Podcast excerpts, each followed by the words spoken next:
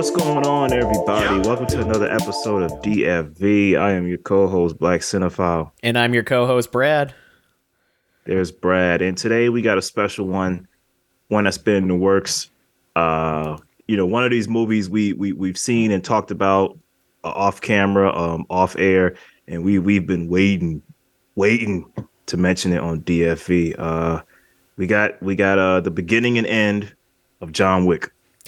Yeah, and uh, man, what a beginning and end for an entire movie series that we're going to be talking about here because mm-hmm. the John Wick franchise I think is one of those rare franchises where literally every movie ups the ante enough that it's better than the previous iteration. And I'm trying to think of other you know series that have pulled this off and everything like that and typically it's like okay you got like godfather and then godfather 2 okay people pretty much go godfather 2 is better than godfather. You have things like uh you know terminator terminator terminator 2 terminator 2 is much more appreciated than terminator. But then you start talking about the third movie and it's like okay well we don't talk about the third movie. The conversation kind of lingers off. Right. And with John Wick, it's different. It's like, oh man, did you see John Wick? Yeah, that was a great movie. Did you see John Wick 2? Yeah, that was a great movie. Did you see the third one? Yeah, that was a great movie. And then we have the fourth one that just came up. And it somehow continually rises. And this is even shown in the box office, which I love, where each movie is basically doubled the box office numbers of the previous movie and Crazy. John Wick 4 is on route to almost do the same. Listen, it, it's very rare that a series, uh, a, a, franchise gets progressively better. Mm-hmm. You know what I mean? Like you could say Avatar got better with Avatar 2, but then again, that's just two films so far. It's got the budget of a franchise, but it's just two films so far. You know, Lord of the Rings is an exception. You know, that got progressively better. Mm-hmm. Um, but you know, like as far as like like action franchises, Mission Impossible is great. Um, it is great, but I gotta say, John Wick may go down as the best action franchise of all time. Uh, yeah, absolutely. And we also still have the spin-offs coming for the Continental and Ballerina, I think is what the other one is called. It's like when you really think about it though, right? Like I, I think I put this over Mad Max, The Matrix, um, Indiana Jones, I guess Indiana Jones is action, and you know, some people may put Indiana Jones a step above, but I think just each film just killing, no controversy, no polarizing fan reaction. Hmm. Each film is just it just hits. Yeah. Uh, when it comes to Indiana Jones, I would say that's more family action than John Wick. It's a different kind of action that they're focusing on. Yeah, yeah, or adventure. You could just say it's yeah. adventure too. Um, hey, look, we're we're just gonna get into it here, man. I mean, uh, we got John Wick one versus uh John Wick Chapter four. Uh, I, I think chronological is just uh, it, it it's it's not even in question here. We we gotta we gotta put it in chronological. Yeah, we gotta do chronological on this one, which we haven't done chronological in a while, so I think this makes sense to do chronological here. Absolutely, absolutely. Uh, all right, man. You want to take over John Wick and I'll do four? Oh, I'll kick us right off. So, starting off, we have John Wick, the first movie in the franchise, which fo- give us the gives us the introduction to John Wick, a retired assassin who has managed to get out of the life and bought his freedom after pulling off an essentially impossible task in order to live with his wife for several years in complete, you know, Uh, freedom from this world. A couple days after his wife passes, he gets a dog from her in order to keep his life kind of together, even though that she's no longer there. So he has something to love. When a mob boss's son decides he really likes John Wick's car and he wants it, when John Wick refuses, he comes to John Wick's house, kills his dog, beats him senseless, and steals his car in which John Wick decides he needs to retaliate because that dog was the only thing that he still had in his life that he could love. And in doing so, he returns to the world of assassins in beautiful fashion and possibly one of the best revenge stories for a you know fallen pet that uh, it's basically become a joke. You do not touch John Wick's dog.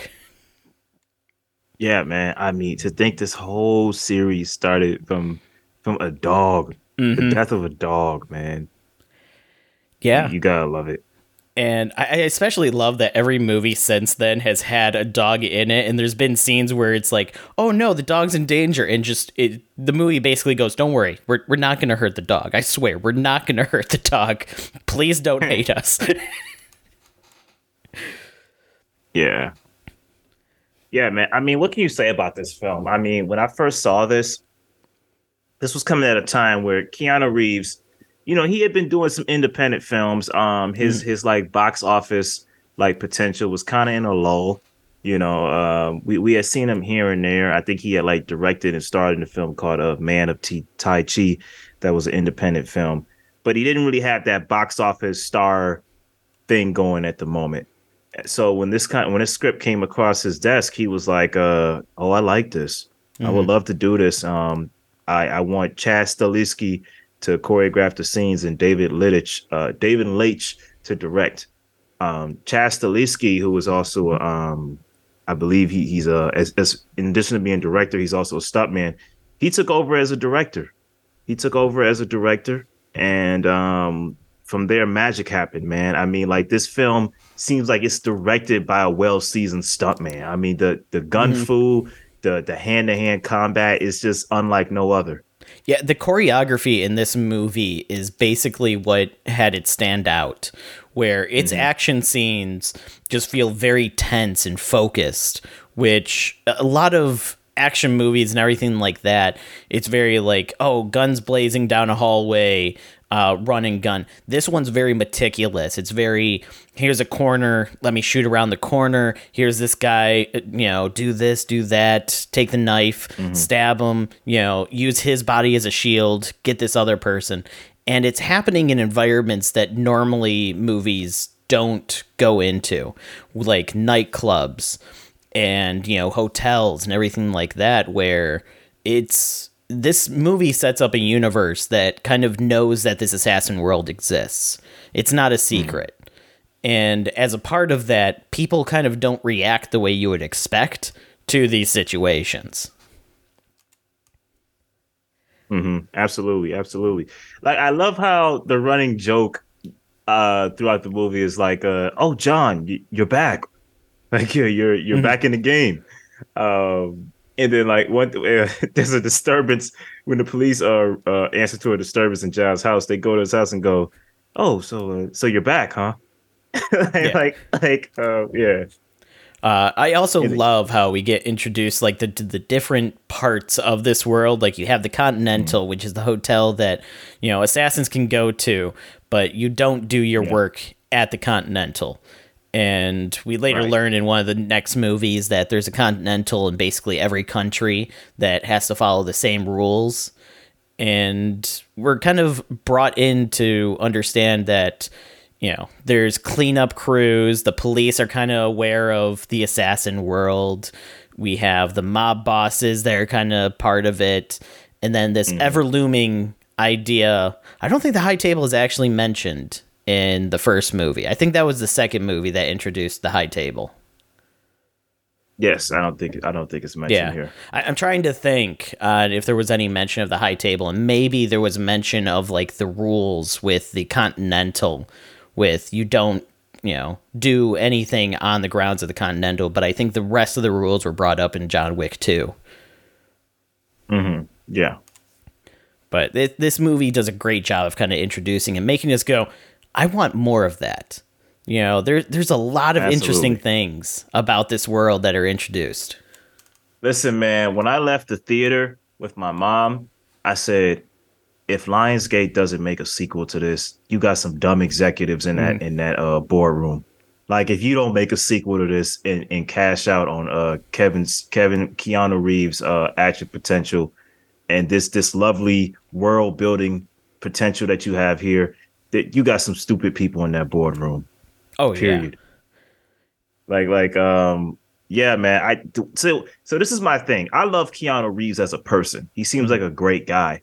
Um, as an actor, I've always been touch and go with him. I, I like him in the right roles. You know what I'm saying? Like we see him as Neo.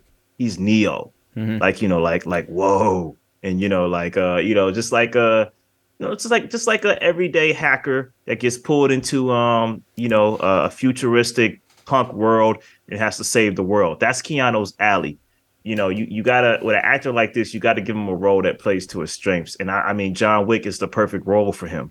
Oh yeah. Uh, he does absolutely fantastic. Like you said, as like Neo in the Matrix, and you know, mm-hmm. even like Bill and Ted, he's absolutely amazing in that for like a comedy yeah. perspective. But John Wick is his role.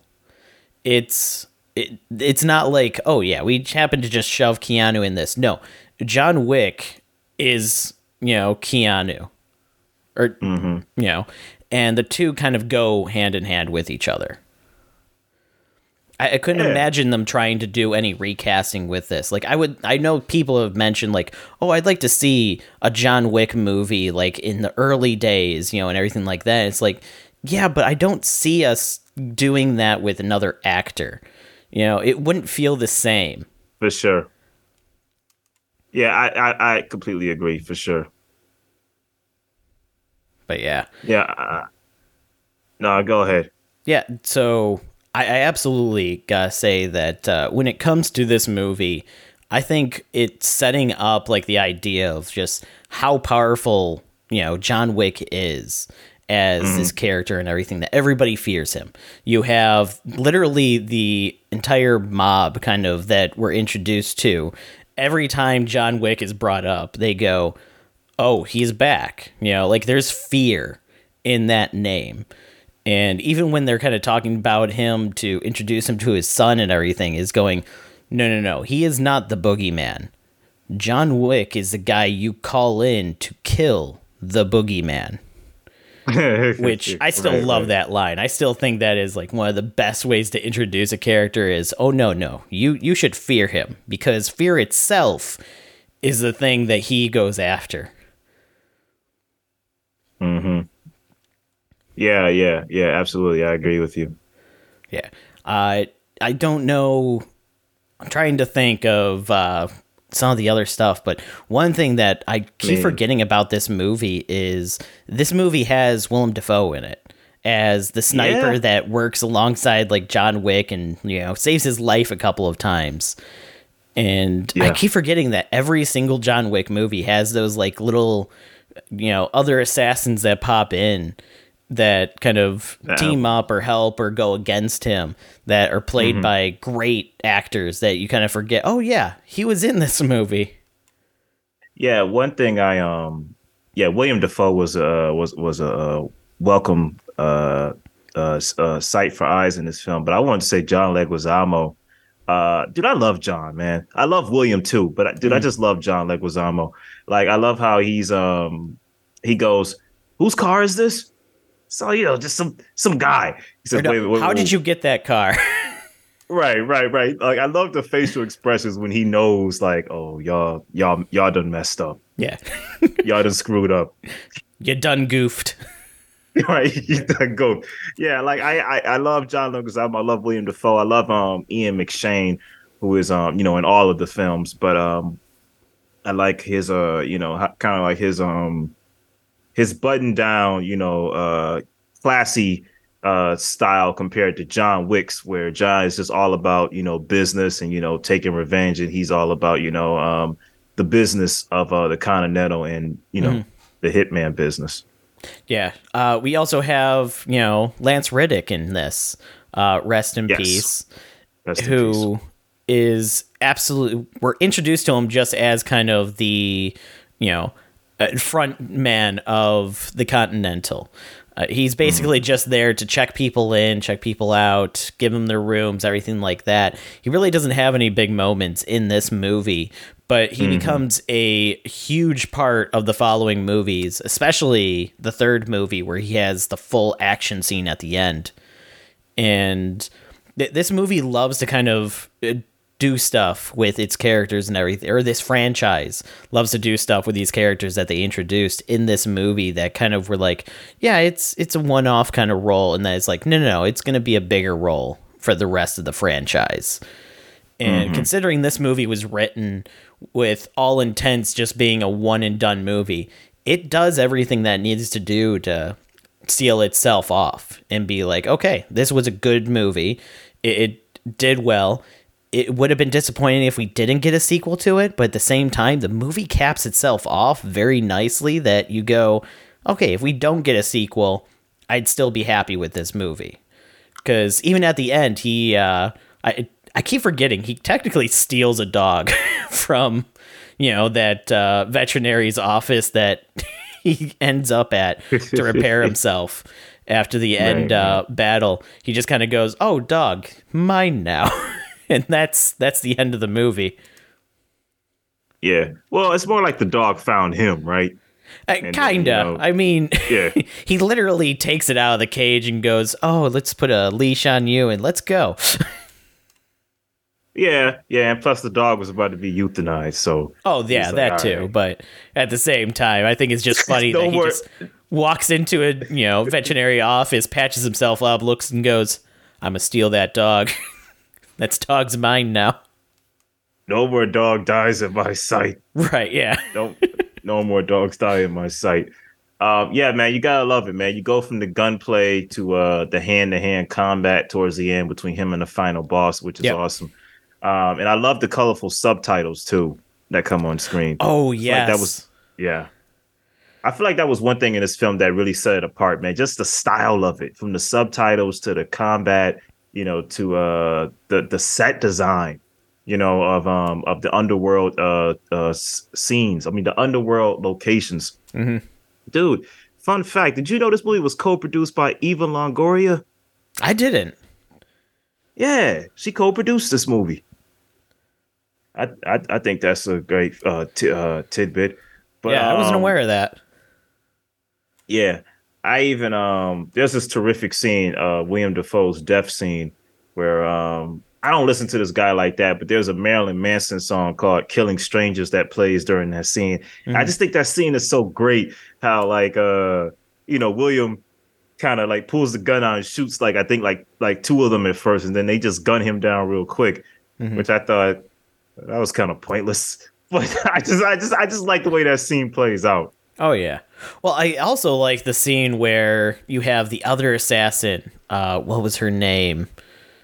The the one that goes after uh, Wick. It was. I know who you're talking about. I forgot her name. Uh, Miss Perkins. Yes. Wait. Yeah. Yeah, I want to say yes. That, yeah, yeah, yeah. I think that was her name. Yeah. Yeah uh, who proceeds to try and kill Wick on the Continental grounds, and as such, she becomes excommunicado at uh, the end of the movie, which just has uh, Winston's great line of, you know, you have now been banned from the Continental, and as he walks away, the people that surround her just shoot.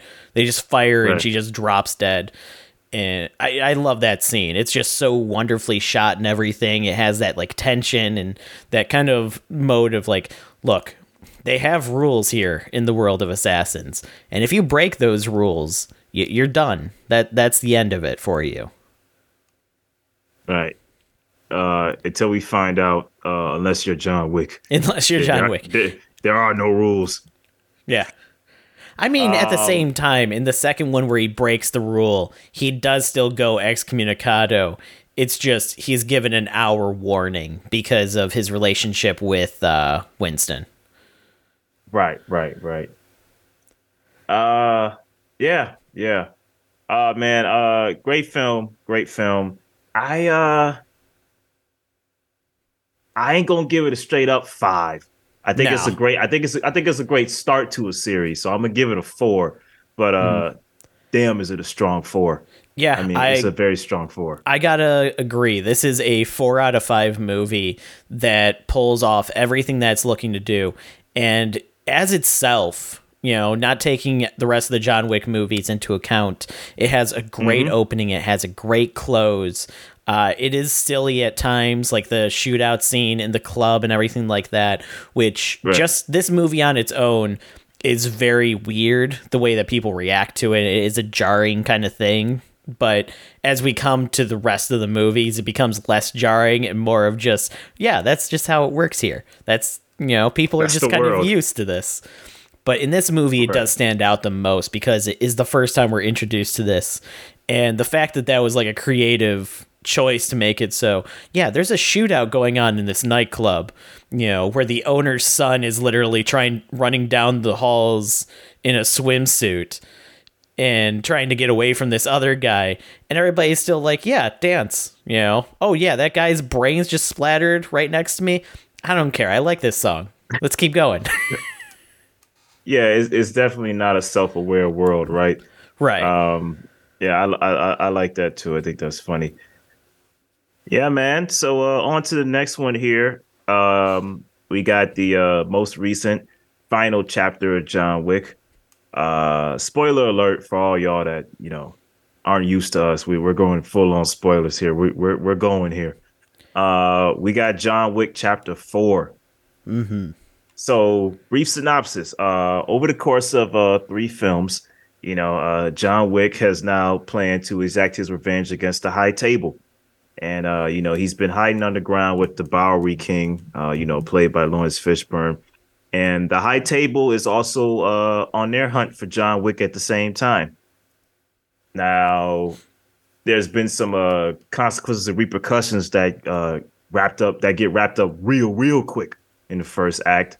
Um, the Continental was shut down. The New York Continental was shut down, and um, Winston's concierge uh, Sharon is um, woefully uh, executed uh, for uh, Winston's uh, failure to uh, kill John Wick when he shot him at the end of 3 So from here on out, you know, uh, John is in hiding. The high table is pulling out all his cards to get John executed, while John is also trying to, uh, you know, pull out hit all of his cards to uh, go against the high table. And therein lies the mostly bare bones plot of John Wick Chapter Four.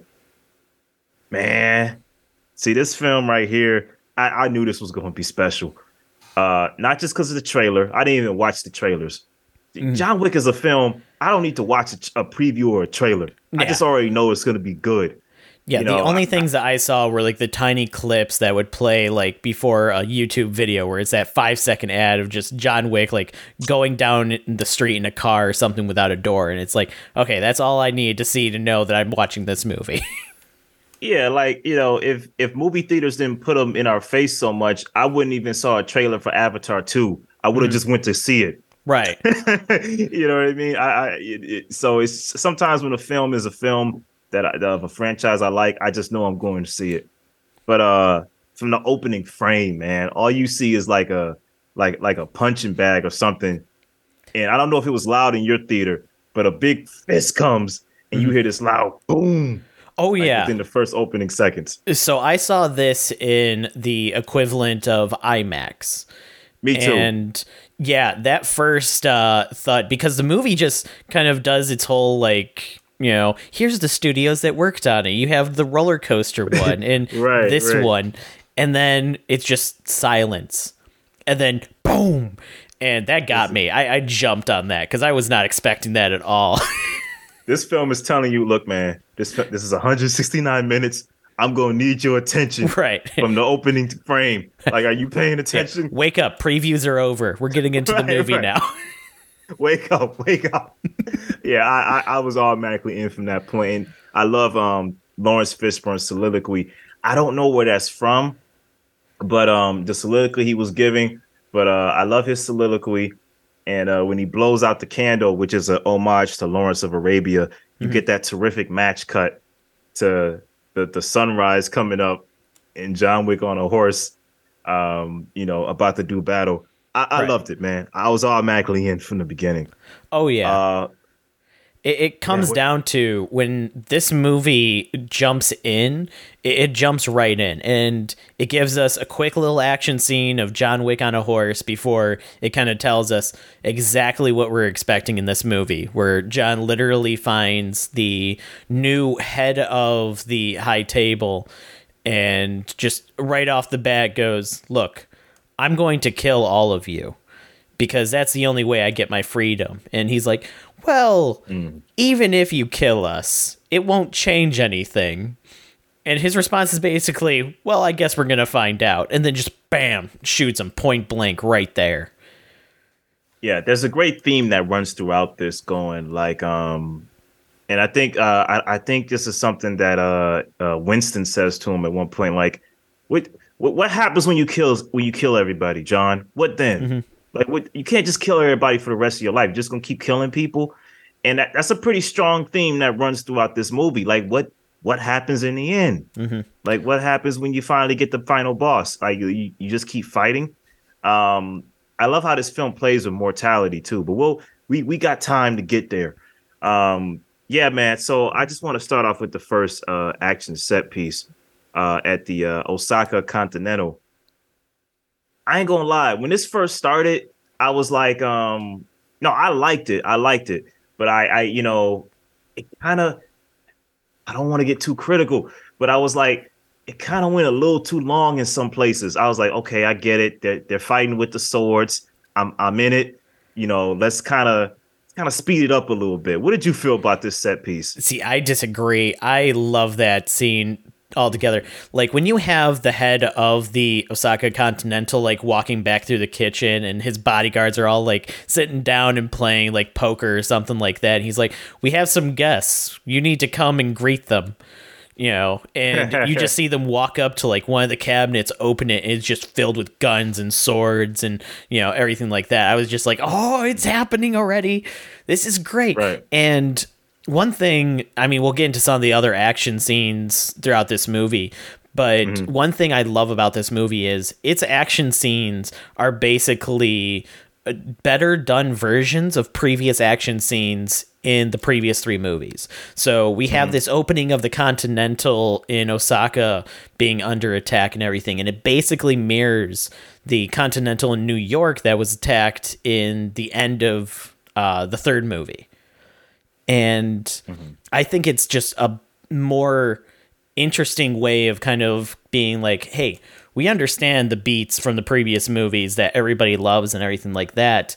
We can make them mm. different enough that you're going to enjoy them, but kind of give you that little bit of a, you know, cue of, hey, remember that fight?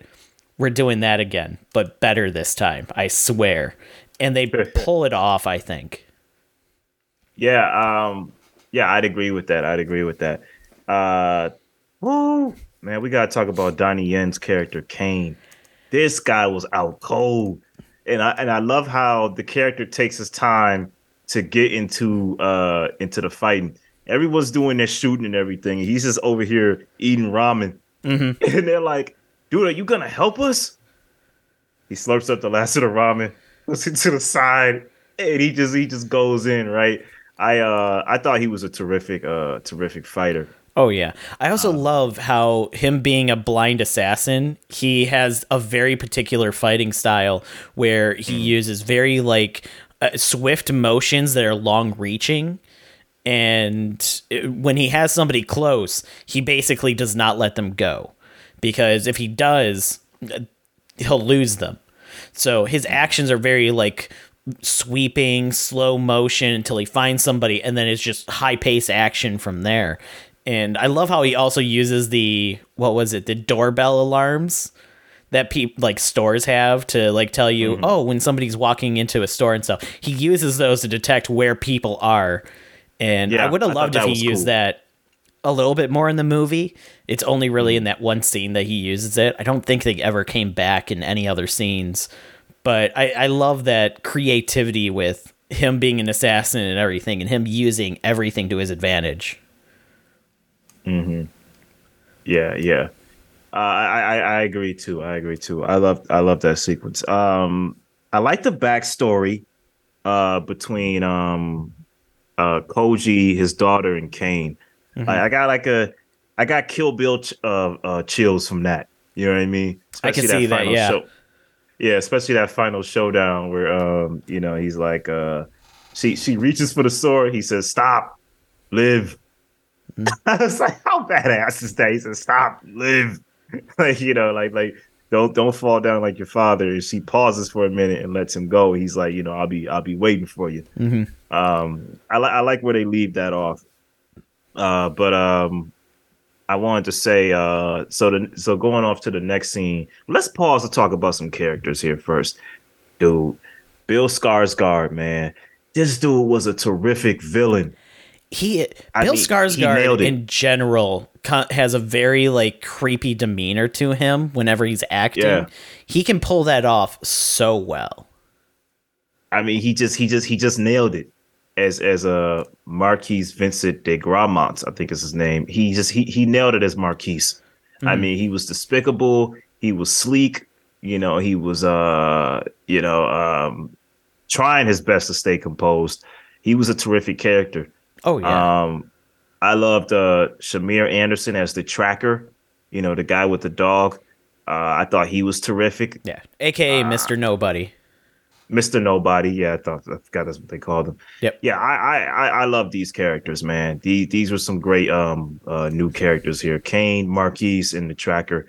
Uh oh, and this is the next scene. We got to get to we got to get to Killer. Mm-hmm. I now I didn't know who this guy was that was playing him until I found out. Okay, Scott Adkins. Oh, okay, he's a he's a he's a martial artist guy. Um, I just I, I knew it had to be somebody in makeup. Tell me why I first thought it was Steve Coogan.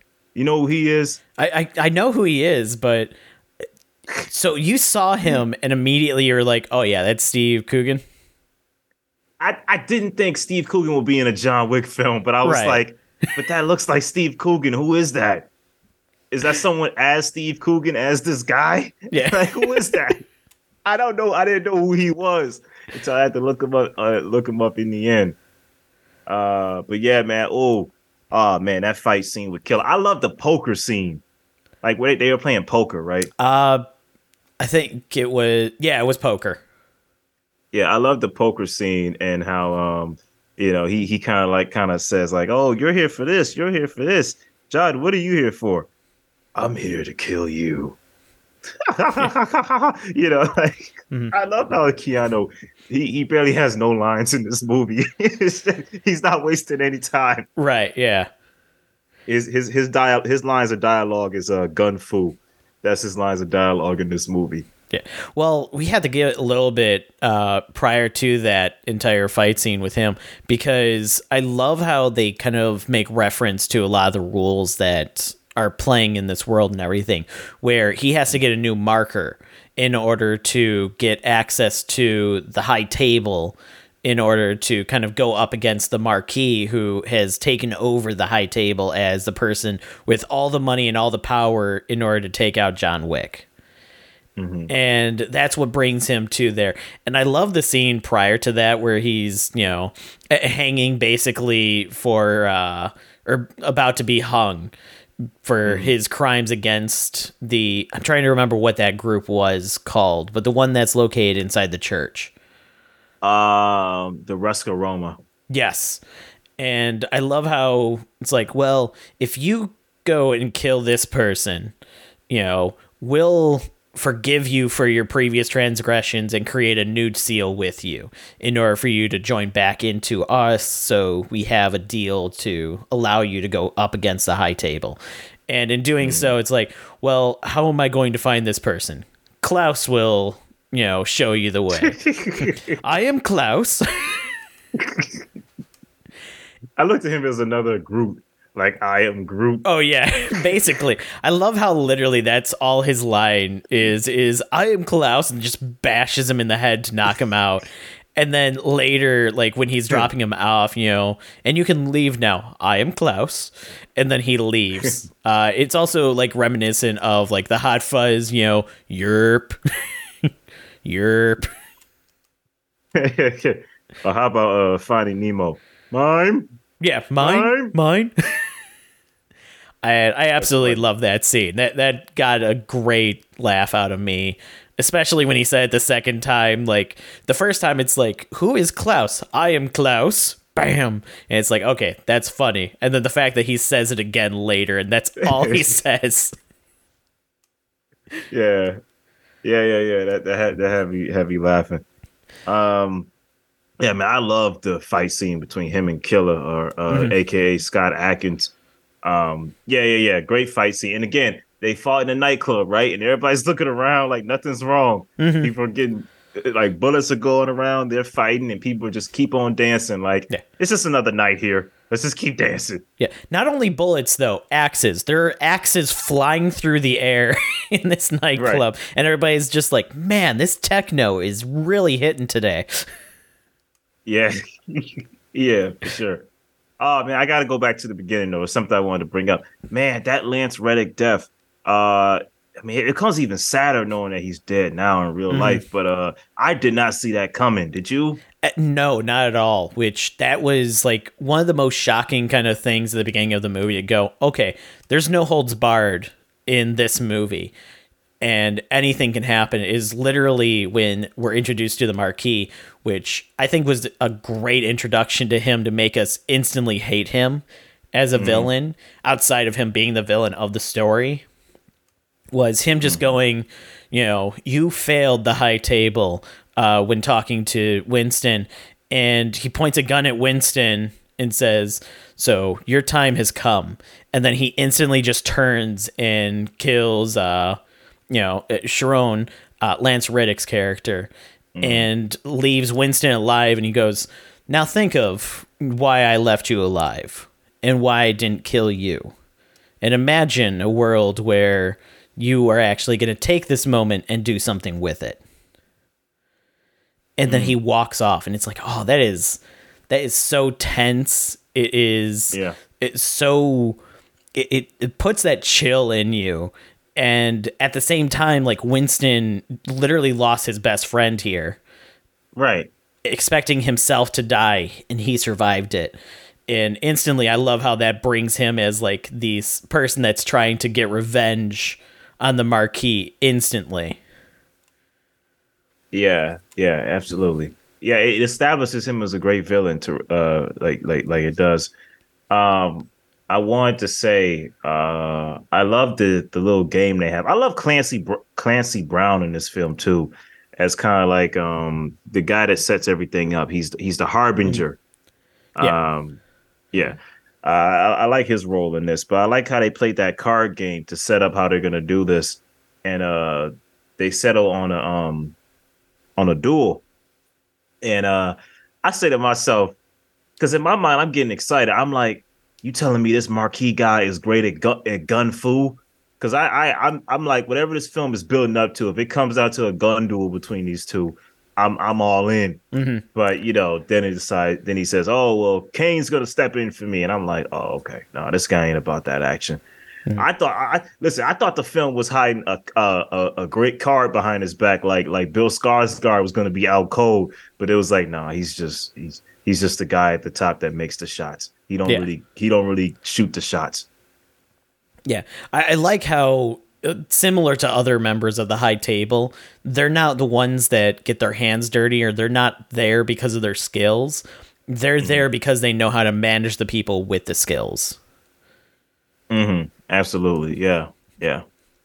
Uh, I love that scene with the the the uh, the knife in the hand, um, where uh, you know the tracker makes a deal with him, and uh, mm-hmm. you know Marquis, being the psychopath he is, like puts a knife through his hand and he basically tells him like uh now you could remove the knife or you could uh like move your hand uh wh- whichever action you do shows you what kind of man you are and what kind of like and what kind of what you're willing to sacrifice and i just love that gory scene of him just moving his hand yeah. slowly i was like oh man this movie like this guy is so cold. uncomfortable yeah my, my wife was with me at the screening just holding her face trying not to look at it Mm-hmm.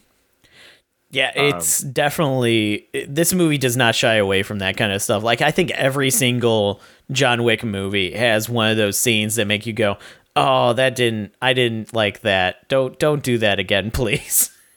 and that was definitely the scene in this movie.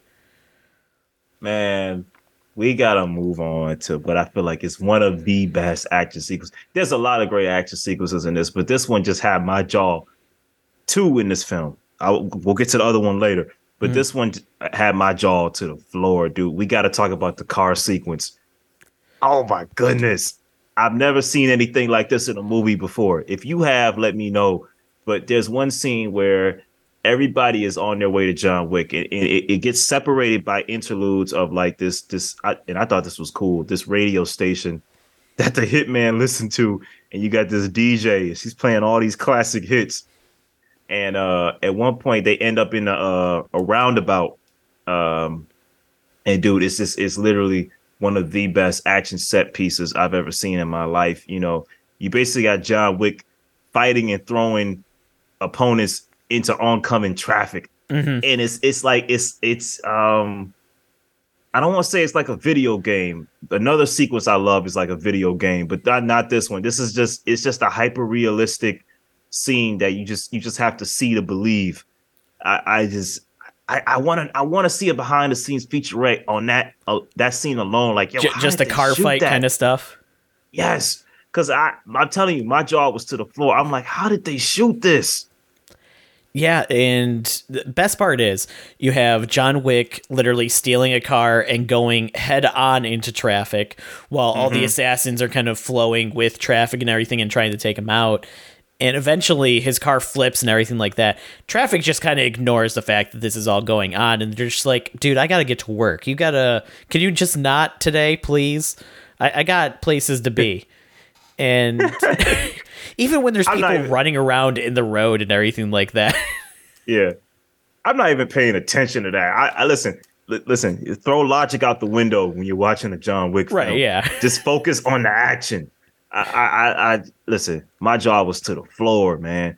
Um, another thing too, John Wick gets thrown around a lot in this movie.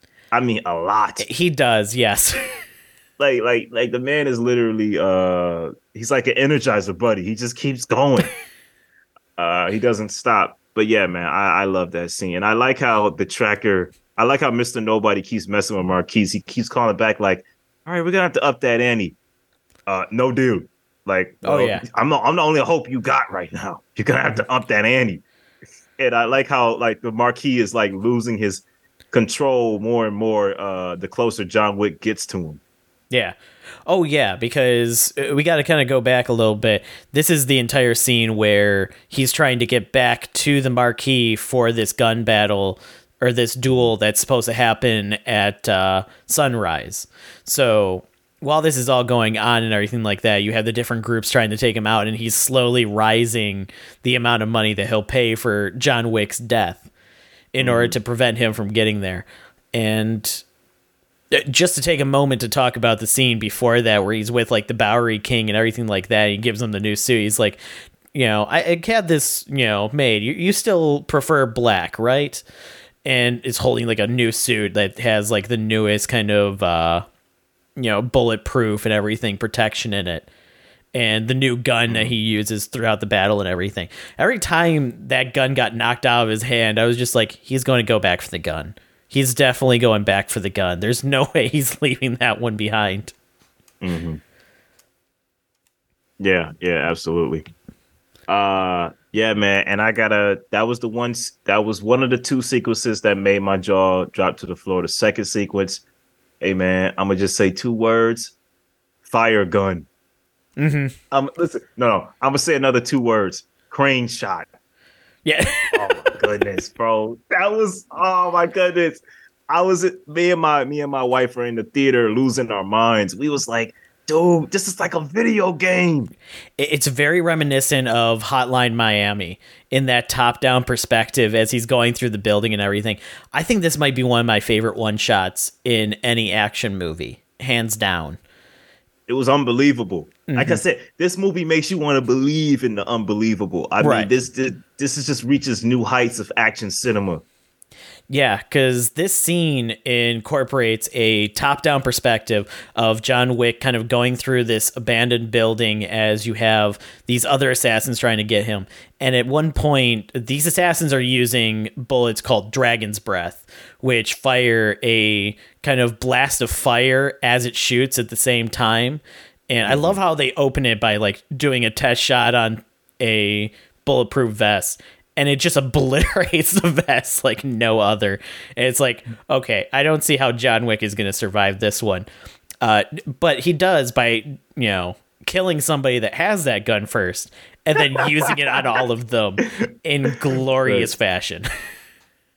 Dude, I, I I, the special effects behind that were so great, man. Mm-hmm. Like, and I love how you kind of see the tracker not too far behind him, like, like, like you know, like, like shooting and kind of like, I, I don't want to say guarding him, but kind of like, like checking his six a little bit. Yeah, he he uh, saves John Wick a couple times, basically right. going, "Look, your your price isn't where I want it to be yet." And I love how he's talking with the Marquis during this and being like, "Look, I got him in my crosshair right now.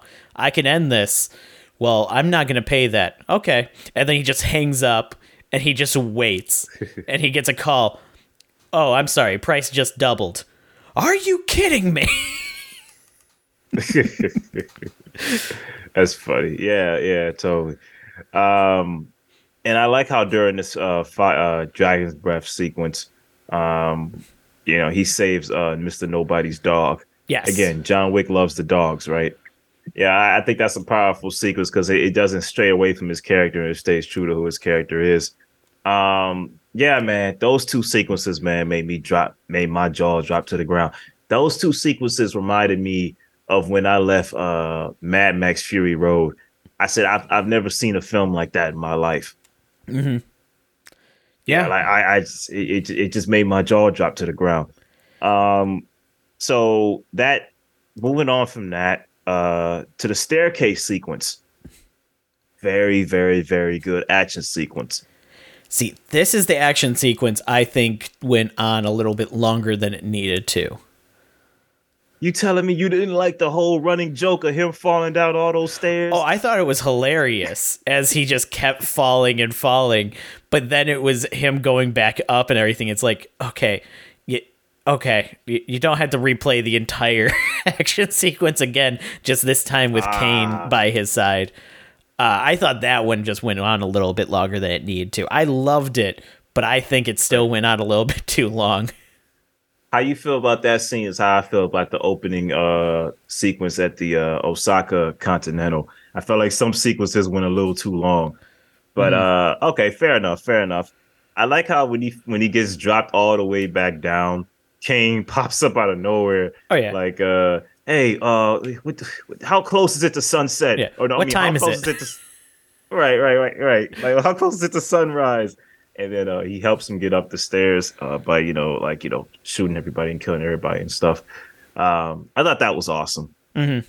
See, I did not know what kind of uh, duel this was gonna be. So when we finally get to the top and they have the um the pistols. Oh, yeah. Oh, oh, but uh let me say this. Uh this this one guy who worked for the high table, uh shitty, uh he was a soldier, man. Uh, uh the guy that that uh uh the the tracker's dog, uh, the, the guy that oh, Mr. Nobody's dog uh yeah, bites the, off his crouch. Yeah, the guy that uh was working directly with the Marquis basically the entire time. Right. He was yeah. a soldier, man. Oh yeah, he was. He, he, popped up more often than I expected him to. Because every time he leaves, like off screen, it's like okay, so he's dead, and then he just pops up again. It's like okay, so now he's definitely dead, and he pops up again. It's like how many lives do you have, man? he was like Danny McBride in Pineapple Express, right? Yeah. I wouldn't be surprised there was a post credit scene with him waking up, right, and going again. Uh, but yeah, man, he was kind of like the dark mirror image of John Wick. He just kept coming back. Mm-hmm. Um, yeah. But uh, okay, so when we finally get to the top of the stairs, yeah, I didn't expect like an actual duel, which I thought was awesome because it uh, it, it's kind of like a western feel to it. Mm-hmm. You know what I mean? Like yeah, um, for being such like an action movie, for the last battle to be this very uh, rule based, you know, take 15 steps, turn around, and at the count of three, fire. It's just so. It's the perfect way to end such a action packed movie in mm-hmm. such a somber kind of note. Mm-hmm. Like it Absolutely. gives you time to breathe. Yeah, I, I I think this movie is uh fantastic. I mean, like you you you you uh you pay homage to a classic film with that terrific uh, uh match cut shot with the with with Laurence Fishburne blowing out the candle, and you end with the you know kind of a Clint Eastwood uh, homage, you Mm-hmm. know, a Western homage. I, I love it, man. I love it. This film wears its uh, influences on the sleeve for sure. But uh, I love that final um, duel where John deliberately chooses not to shoot the bullet that will fatally kill Caine. John Mm. knows he can win. He he. John knows he can win this fight Oh yeah. but he does he doesn't want to kill Caine. He he he, he just uh the in the last round he doesn't shoot and he lets Caine shoot. And then uh there's a moment where uh Bill Scars there's a moment where the Marquis comes in and says, "Oh, hot, I'll take the spot now." Yeah. He- I'll take the final now. shot. Right. And then uh I love I don't know if there was clapping in your in your theater, but I love that moment where uh you know Winston is like uh well, you know, John didn't shoot yet. no. And then he turns around, you see yeah. Yeah, where he basically just goes, "You are such an idiot." Right, he goes consequences, and he just shoots him. I was like, yes, that was one of the most satisfying villain deaths I've ever seen. Yeah. I think the best part is if you listen to the sound mix for that scene, like every time they shoot, you could actually hear like left and right for where the bullets were coming from. And I was sitting on the side of the theater where John was on the right side of the screen. And you could mm-hmm. actually hear the bullet from Caine on the left side of the theater, but you didn't hear it on the right side for John Wick's mm-hmm. gun. And I went, okay, that was deliberate. He didn't shoot, did he? And of course, that ended up being the oh yeah, he never fired, and then it still came out of the right side when he fired. And it's like, oh, that is brilliant sound mixing. I love that. That is uh, clap. You you deserve that one. Mhm. Yeah, yeah. Um, so I wanted to say, um, looking at uh, looking at that final that final sequence where uh, you know, John Wick, you know, passes on to the next life. I just thought that was a beautiful moment. You know, because this started out with a man who was grieving his wife, and in his last moments of his life, he's uh he's he's he's, he's thinking of his wife. You know, you you take everything full circle. And at first, I thought the movie was playing a prank on me. I'm like, you can't. John Wick doesn't die. You can't kill John. But then you see the gravesite, and uh, you see Laurence Fishburne and Ian McShane at the at the gravesite, and the credits roll. I'm like, what? Oh, what? You killed John?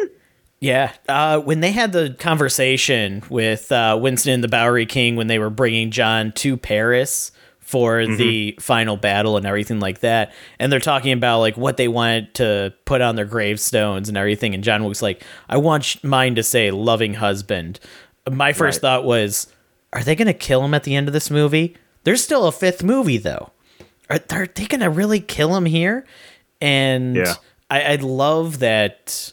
I, I really wish that prior to this movie coming out during like the press tour and everything like that, because luckily we saw this before like the press tour for this movie really started kicking off. So mm-hmm. when you have the director and you know Keanu Reeves coming and talking like we don't know if we're going to do a fifth one. We think the fourth one is a good place to close out the story and we don't see a purpose to doing a fifth movie at this time and everything like that. I really wish they hadn't started talking about that prior to the movie coming out and everything because I know seeing See, I didn't it- even notice that. yeah, because seeing the movie and having that idea of like, oh yeah, there's going to be a fifth one and stuff, made that climax even more shocking. Of watching him Yeah. fall and everything. Yeah, it was a it, it was a shot to the heart. You know what I'm saying? I almost uh um there were some onions in my pocket that uh almost wrestled out some tears from my eyes. I was like, oh my goodness. Yeah. Like they they they they ended him. I, I couldn't believe it when I saw it. Yeah, and I, I love that. Uh, you know, prior to the movie starting and everything, in my theater, uh, I could hear some people kind of joking, a couple rows back and everything about, you know, hey, this movie is like uh, three hours long. Are we about to watch like John Wick four and five here? Like, what's going on with this? And it's like, I think that might actually kind of be what happened. Is You know what? we I- got four and five in this movie, more or less.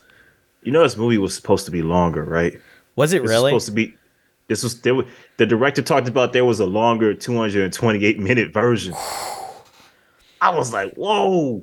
Like, did he compare four? Did he like like, like you asked? Did he combine four and five into one Mm-hmm. movie? Like, you know, yeah, there, there was a longer version. Um, I don't think. Listen, there are some people that go this movie's too long and you know that's subjective and they may be justified in what they say i i like the length mm-hmm. i mean it, it kept my attention. Oh yeah. I didn't think it was too long at all. Uh, but at the same time i loved every minute of this movie. There wasn't any lulls in it to me. It, it had my mm-hmm. attention whether it was the action the world building uh, the suspense in some of the scenes was absolutely fantastic. Uh, like the scene that we brought up with them at the poker table and everything like that is great. And, mm. and I, I gotta say, I don't think I can definitely see where they might have cut some scenes and everything like that, but I don't think anything that made it into the final cut of the movie needed to be removed. Mm-hmm. Yeah, um, yeah, yeah, I agree with that. I agree with that. Uh, I I love to see that extended cut though. Like, you know, do a Lord of the Rings thing, man. Just yeah. put out John Wick Chapter 4, the extended cut. I mean, come on. uh, it, will sell. It'll oh, sell. Yeah. I'd watch it. Uh, I know that for sure. Absolutely. Um, I break no bones about this. Uh, this is literally one of the best action films I've ever seen in my life. Uh, I, I put this with Fury Road, you know what I'm saying? Uh, Terminator 2, The Raid 2, uh, it, it's just up there. I give this a five out of 5 mm-hmm. I I 100% agree. This is one of those movies that gets a five out of five, not because it happened to get all the right answers, but because that was literally the highest that I could give it. You know, mm-hmm. it's one of those things where you know you have the person that gets hundred on the test, and you have the person that gets ninety eight. It's like, well, you only got two more points. Well, yeah, because those were the only two points I could get above you. If there were more, mm-hmm. I still would have gotten those points. yeah, yeah, absolutely, man. I, this film gets extra credit. I mean, it, it's mm-hmm. just it's just a terrific film, no doubt. Um, yeah, I guess when it comes out to it, I mean, we knew what this was going in. Uh, chapter four wins over over one. Yeah, and that's to say, it. This is a you know four out of five movie starting off a franchise that kept yeah. getting better, and it hit the five out of five before it could end. And I cannot Absolutely. wait to see what they do with the upcoming spin-offs for Ballerina, the Continental Hotel show that's coming up and everything. And yeah, th- this series is probably one of my favorite action series of all time. Yeah, I have to agree. All right, man, going into after show topics. Any other movie you've seen lately, man? Uh, so this week I have not caught any other movies. I think after watching, I don't know, somewhere in the thousands of movies the previous week, uh, I decided to take a little bit of a break this week. and I actually caught up on a couple TV shows. Uh, mainly caught up on The Bad Batch, caught up on Mandalorian, which those mm-hmm. are were going on simultaneously. Uh, caught up on an anime Spy Family that I was a couple episodes behind on. So Spy versus Family. Uh, it's just pronounced Spy Family. It's one of those same things where it's like Hunter X Hunter, where it's just Hunter Hunter. This one's just Spy Family. Oh, oh, okay. Gotcha, gotcha, gotcha. Yep. And gotcha. yeah, so that's that's been my watching stuff for the last week. You know, um, I'm part of a film club on Twitter uh, where we uh, we, we we watch a movie every week, and uh, this month, don't you know it? It was my favorite genre. It was musical month. Oh, you're loving this month. um, listen, that's ironic, right? Because the thing is, I think these people may have converted me, man.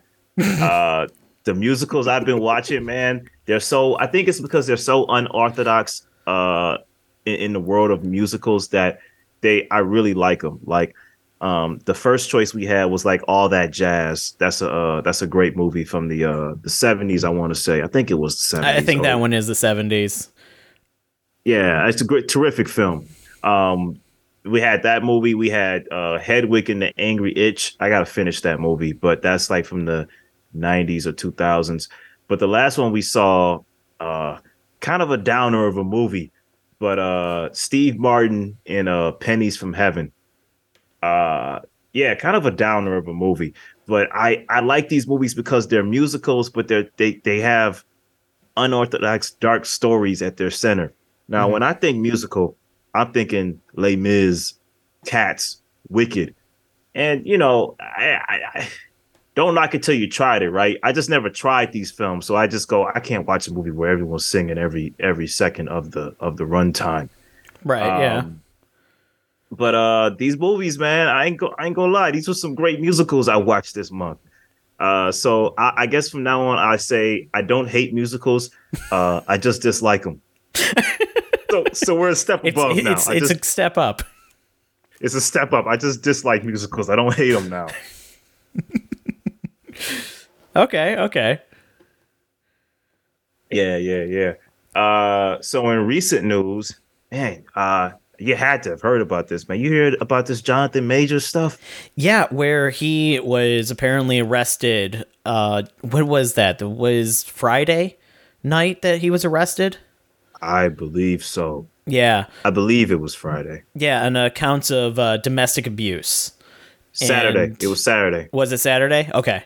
Yeah. But yeah, it. Yeah, I heard that and immediately was like, "Oh no, Ezra Miller, watch out! You got some competition now."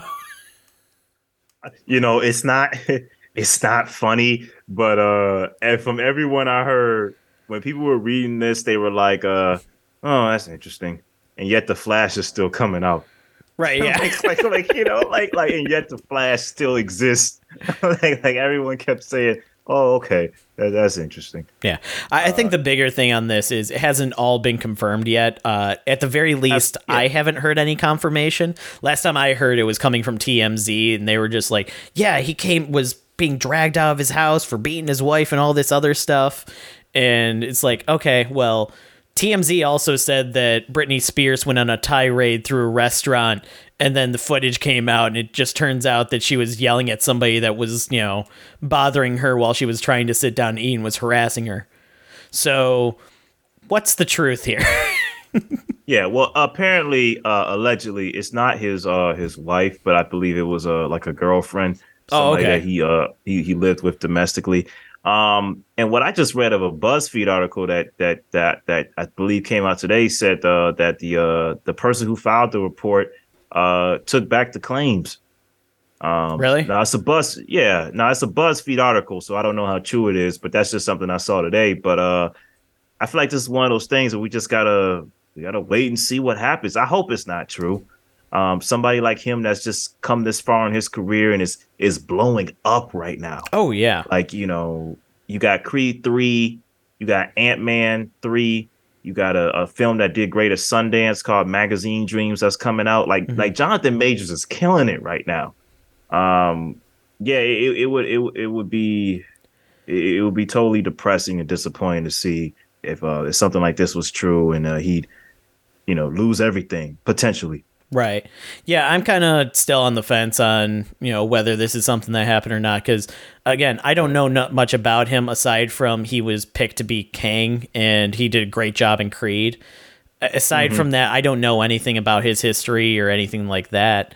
And it would suck if this is true because he has been knocking out of the park recently. But mm-hmm. at the same time, I don't have anything to go off to be like, oh no, I don't believe that. I think that's crazy.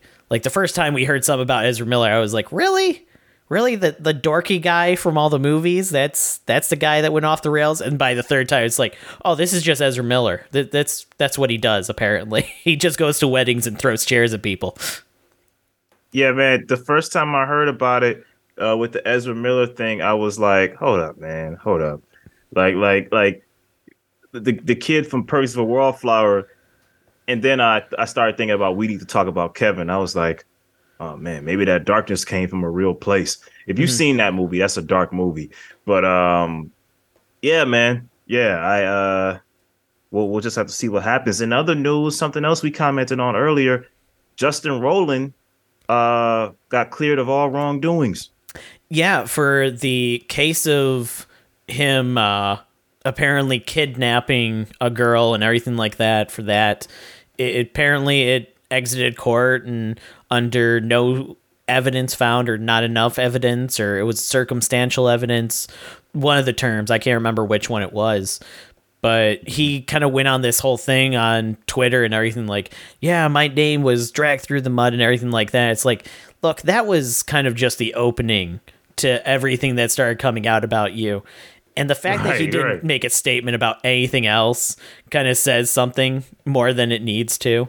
Because there were a bunch of leaked DM messages where he was saying outrageous stuff and all this other stuff about him. Apparently, like staff people that work with uh, on Rick and Morty and everything were saying that he was actually horrendous to work with. It was like working with an eight year old that if he didn't get his way, he would throw a tantrum until he got what he wanted. People wouldn't even know he was in the office unless they heard his like RC car coming down the hallway and stuff. And it's like, really? And then when you hear from like multiple people, it's like, wow, okay, that that wasn't just somebody like exaggerating the situation. Th- this is actually what he would do. He literally had an RC car in the hallway. yeah, apparently, like during Rick and Morty meetings, he would get bored and he'd just go in the hallway and play with an RC car. And Wow, that's funny. That's funny. it, it is funny, but at the same time, if you were like working with somebody and you were just like, we gotta get this project done, and he's just like, I don't like this, and he just walks out of the room and goes play with an RC car in the hallway, you're like, "You- really? This guy runs the situation here? no wonder it took three years for us to get a new season of Rick and Morty. Hey man, I got I gotta sometimes I think, man, like I love to film Good Burger with uh Keenan and Kel. But uh if I worked with Kel's character Ed at a fast food restaurant, I'd want to kill that guy. Oh yeah, you you'd want to strangle him Like- every single day, and every single Yeah. time that you coming into work, you're just going, "I need to find a new place. I can't. my mental health can't take this." I need to work at Mondo Burger. Right, yeah. I'll, I'll deal with that arrogant uh uh dictator guy than deal with Ed. Right? Yeah. Like if I if I really worked with Ed, I would have strangled him. and also, speaking of Good Burger, we have the sequel confirmed and everything. I don't know if we talked about this yet. Yeah, I heard about that. Um, we'll see, man. We'll we'll see. Oh, I'm excited for it. I don't care. I I'm excited for it. Seeing Keenan and Kel together again in like a full length movie. I didn't care what it kind of movie it would have been. You know, we could have gotten a movie with like Ke- or uh, Key and Peele's Keanu just featuring Keenan and Kel, and I would have loved it. You know, just seeing them together is just childhood memories.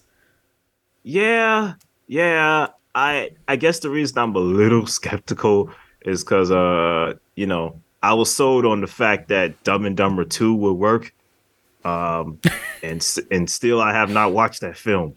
I I just I don't know. I've been burnt before, That that's I've fair. That's before. fair.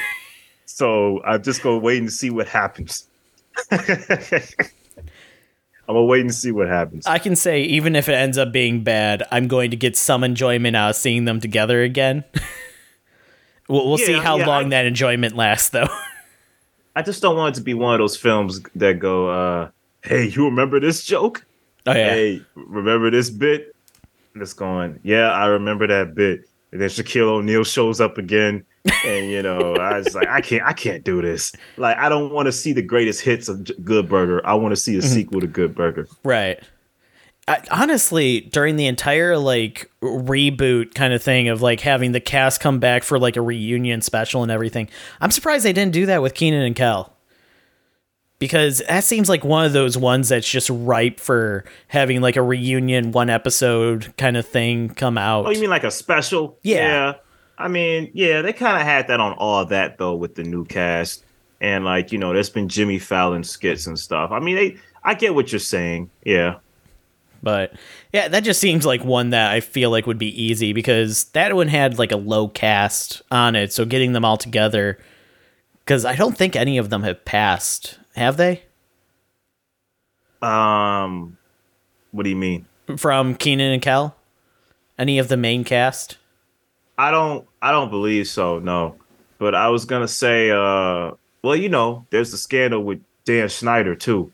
Um, you know, uh, with the, you know the dirt on his name that I don't think it'll be. I think Nickelodeon's kind of trying to separate itself That's from true. that. So that's kind of why that makes sense why they haven't done that. I mean, iCarly got a remake, but Dan Schneider's not the writer on that remake. There's a whole new showrunner and stuff. That's right. and I that's on forgot that they brought that back as like the adult version of iCarly. It's not bad. It's- Really?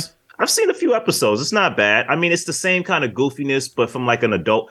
it's basically like How I Met Your Mother, iCarly.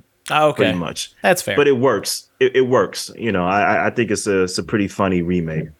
Um, it's a shame Jennette McCurdy isn't on it though. It's it's it's, it's missing her, but uh, I mean, it's, it's understandable it's why she's not on it. Right, right, right.